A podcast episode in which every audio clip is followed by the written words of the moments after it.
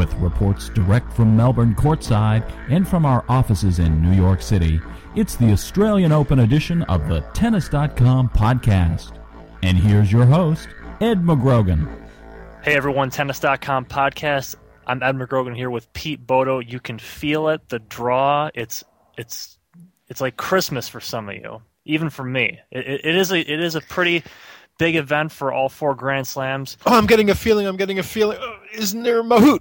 Oh my! First God. round. Uh, I got a feeling. I got a feeling. yeah, well, that's. I mean, uh, the the last time they played before Wimbledon rematch last year was actually in Australia too. They played a Hopman Cup last year, so that's, you know, that's saying something. So, the draw will always reveal, uh, you know, some interesting early round matches. I think we make a big deal out of those early rounders, but uh, it's all in in good fun. So that comes out tomorrow. But today on the site, um, Pete started a column that uh, is going to be continuing throughout the week. Um, talking about hot or not the players going into the into the tournament, specifically the the big names. Uh, we're starting with the ATP top ten and moving on to other contenders, the women top ten contenders, of course, um, and the the player who Pete es- estimates as, as the hottest player right now is actually a player who hasn't even played this year, and that's Novak Djokovic. And and we talked about a little on the podcast um, two days ago about Djokovic's move to not play as opposed to Nadal, Federer, Murray entering in tournaments may turn out to be a really nice decision of you know going into Melbourne. So what do you what do you think about why is Djokovic such a a contender for you besides you know besides the obvious reasons I guess. Well, because I think he's he's he's fired a shot across the bow of his rivals. Anybody who was thinking that Djokovic has got too beat up last year, that he's going to be emotionally exhausted, that he's going to feel too much pressure and stuff, has to think twice after what he did in Abu Dhabi. That granted it was an exhibition, but then you know half these 250s are like exhibitions because they're really just being played because there's so much appearance money at stake and it's a chance to tune up your game. So you know uh, he played so well at Abu Dhabi, which I put in the same category as some of these other tournaments, these 250s that have been going on. He beat, you know, he beats Federer and Ferrer back to back, just crushes both of them, um, you know, Two to, and one. to win that exo. So, you know, um, he just and then he then he retreats into his castle, as it were. He goes into seclusion to get ready for his defense in Australia. I thought that was a very very smart move. As I've written in the past, a couple weeks ago, I guess, you know, Pete Sampras after he won after that last year when he chased the number one ranking for the sixth consecutive year, took a lot out of him at the end of the year. He was fried. He didn't even, he, he pulled out of Australia the following year. He said, I can't I can't go back there a couple weeks later and start playing again.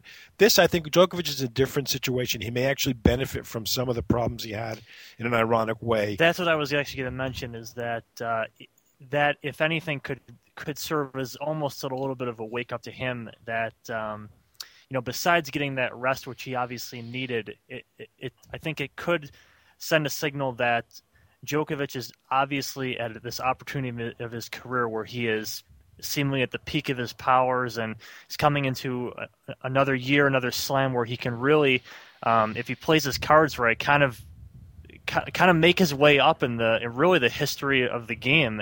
He's just kind of building his lore one uh, one term after another, and and now he's going to get a chance where everybody's reset, but uh, but he's still the man on top, of course. Yeah, let's not forget the surface is very friendly to his game. Uh, it's also friendly to his body. The heat isn't the greatest thing for him, although he's you know made great strides in his fitness recently. So so things looking pretty good for him. And you know, plus the the next best guy, you know, Andy Murray, who's been to two finals in a row, you know, is you know is has had a lot of trouble with Djokovic. So you know, uh, things are looking pretty good for for Djokovic, I think. So you put Mr. Murray ahead of Federer and Nadal, is, is what you, You know, said. right now I do because essentially I look at the start to his year as a continuation of the end of last year for him. I think you add the Lendl factor. He's hired Ivan Lendl as his coach. I think it was big that he won that first event. He played with Lendl in Brisbane. Uh, as Steve said the other day in our podcast, you know, I think to look up and see Ivan Lendl sitting in your box, you're going to feel like you, you need to perform. You're going to you're going to want to be extra good because of who's watching. And I think that was a very valid point. I think that really works for Murray. I think it's going to kick in and really help Murray. Uh, the trouble is if Djokovic plays the way if he finds the kind of form he had for well over half the year last year, he's just going to be hard to beat. You know, and it's not going to be Murray's fault.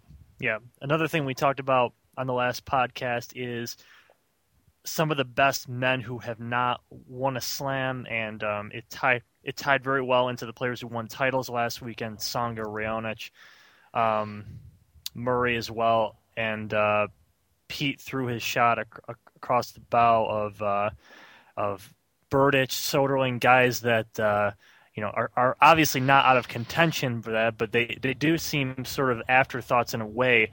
Um, Soderling is now he's now down number 13 in the rankings, um, and Berdych is a guy who seems to have forever been knocking at the door uh, in at slams, but really you know he made the Wimbledon final a couple years ago, but still has not um, been able to win that title. Uh, but you you do seem to think it's it's it would be unwise to really discount these players, even with the dominance of the the top top tier of the men's tour. Well, and let's not forget Juan Martin Del Potro.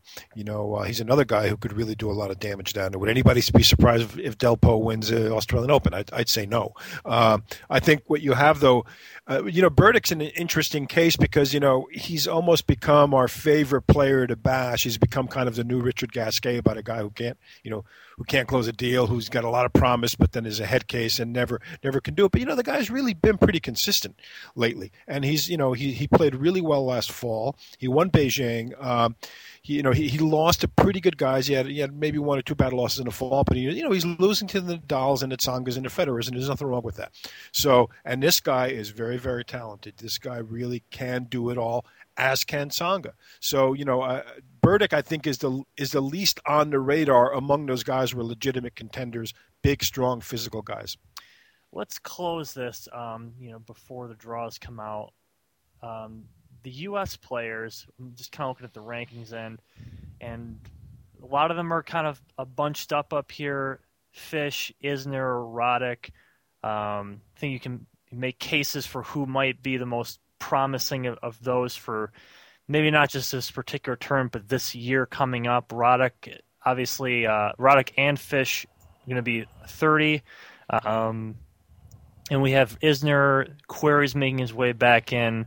Um, they also had Donald Young too, making huge strides last year. What what about this year? Maybe this this month, American men. Which which of these guys do you maybe like more than the others? Well, unfortunately, Isner, Querrey, and Donald Young are, have not done great down under so far. And, and, you know, there's there's no there's not enough data to make a, a, judgment about this. But but we saw Querrey lost in his last tournament pretty early. And we, we have Isner lost, I think, the other day in in in, uh, Auckland. in, in Auckland, right? Yeah. Um, I I, st- I like I, and and again, I'm I'm not reading too much into that because I, I happen to like Isner among all these guys. I think I really like I like Isner's chances.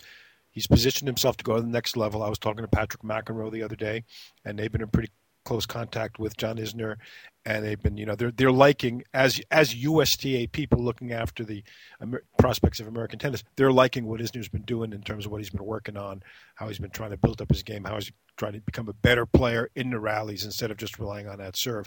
So I'm I'm looking for Isner to have a really good year. I'm hoping he certainly will. Uh, Querrey, I don't know. I I think he's at a real crossroads kind of position. I mean, he's you know he, he you know, he came out pretty good. He was, you know, he he had, a good year, but then he got injured, and he's had trouble. You know, he seemed to be on the verge traction. of being the guy actually for for you know not that long ago. He ended up uh, a couple years back beating Murray in a in a final. Um, he won four titles, I believe, three or four one year. Um, across all surfaces. So Querrey was, I think, on the cusp of talking about, I think, one of maybe the next uh, highest ranked American, and then um, Fish Fish you know, came out with two straight great years in a row, and Roddick still hasn't been knocked off the pedestal. So I do agree with you about Querrey there. Yeah, so I mean, Donald Young went, went back. He's being coached by his mother again. You know, I, I don't know. I, I, just don't see that as a really particularly good move. I think that's, I think they're just sort of circling the wagons and saying, hey, you know, we just showed what we could do. We got up to number what 36 in the world, whatever he was. It's in the 30s right now. Yeah. Yeah, we we got up there, and so that shows how good I am, and, and now we can do it whatever way we want. We don't really have to, you know, listen to anybody or get involved with the USTA, etc. Now, granted, he does not have to get involved with the USTA. There's no law saying you've got to listen to what the USTA wants you to do with your career. But the fact that you're being coached by your mom, your parents are still very involved, as they have been over over what is now a very long period as a prodigy. I don't see it as a good sign. Uh, but we'll see. You know, hopefully, hopefully he'll hopefully learned a lot last year and he'll, he'll be able to maintain it. Fish, uh, Fish is an interesting spot. He's getting older. I, I, don't physically. I think you know, although he's he's been better with this new regimen after he dropped all that weight and stuff. Somehow in Australia, I don't get a really good feeling about his chances there with with the heat and whatnot. I think, you know, unfortunately he got a little bit distracted there at the Hopman Cup. Got into uh, a little bit of a confrontation with Grigor Dimitrov. So, you know, we'll see. Um, and what about Roddick? Let's let's give him the last word, as you always tend to do. You know, Roddick. You know, I, I don't know. I, am kind of afraid. I kind of I'm kind of afraid that Roddick is going to struggle because mm-hmm. he, you know, he he has you know, it's gotten to the point where these guys like the Julien Benneteaus of this world can can can give Andy Roddick a hard time. Um, I I think you know he he was always very good throughout his career, generally, especially on faster surfaces, of beating the guys he needs to beat, and then he had trouble beating the guys who were ranked ahead of him. And now I think he's been more vulnerable than ever to to the upset on a given day. Yeah, the er, the earlier round four five set tussle with Right, an unseeded player typically. Sometimes. Yeah, you look yeah. down the risk and you say, "Look, Andy, you, you, Andy's got to beat the Marin and the Julien Benneteaus and the Alexander Dolgolopovs uh, of this world, you know, or else he's not going to you know get back into that top 10 and i think it's i think it's a pretty big challenge for him at this point. And he and he hasn't played all that well in australia. I think that you know i don't, I don't know that the height of bounce really helps him very much there. The ball you know the ball bounces up pretty high there. That takes a little bit away from that slice that he likes now. His backhand is essentially very defensive but that little slice at least is a is a good little shot for him to stay in rallies with and trying to make something happen. Um, so I, I i'm not crazy about his chances down there but you never know. Yeah We'll uh, we'll look at the women later this week uh, on the site. Of course, like I said, draws come out tomorrow. Uh, plenty of Australian Open preview coverage. Steve Tignor, right now, going through uh, security at the airport uh, on his way to Melbourne. He's probably that, in LA now. He's probably that, halfway through the first book of the flight. on that odyssey that I have yet to experience, but uh, I know Pete can, can attest it's unlike anything else. It is unlike anything else. Uh, sometimes it's nice not to have to go. Yeah, we'll leave it at that. Thanks for listening. Tennis.com podcast. You've been enjoying Tennis.com's weekly podcast. Thanks for listening. For all the latest news and events, head over to Tennis.com.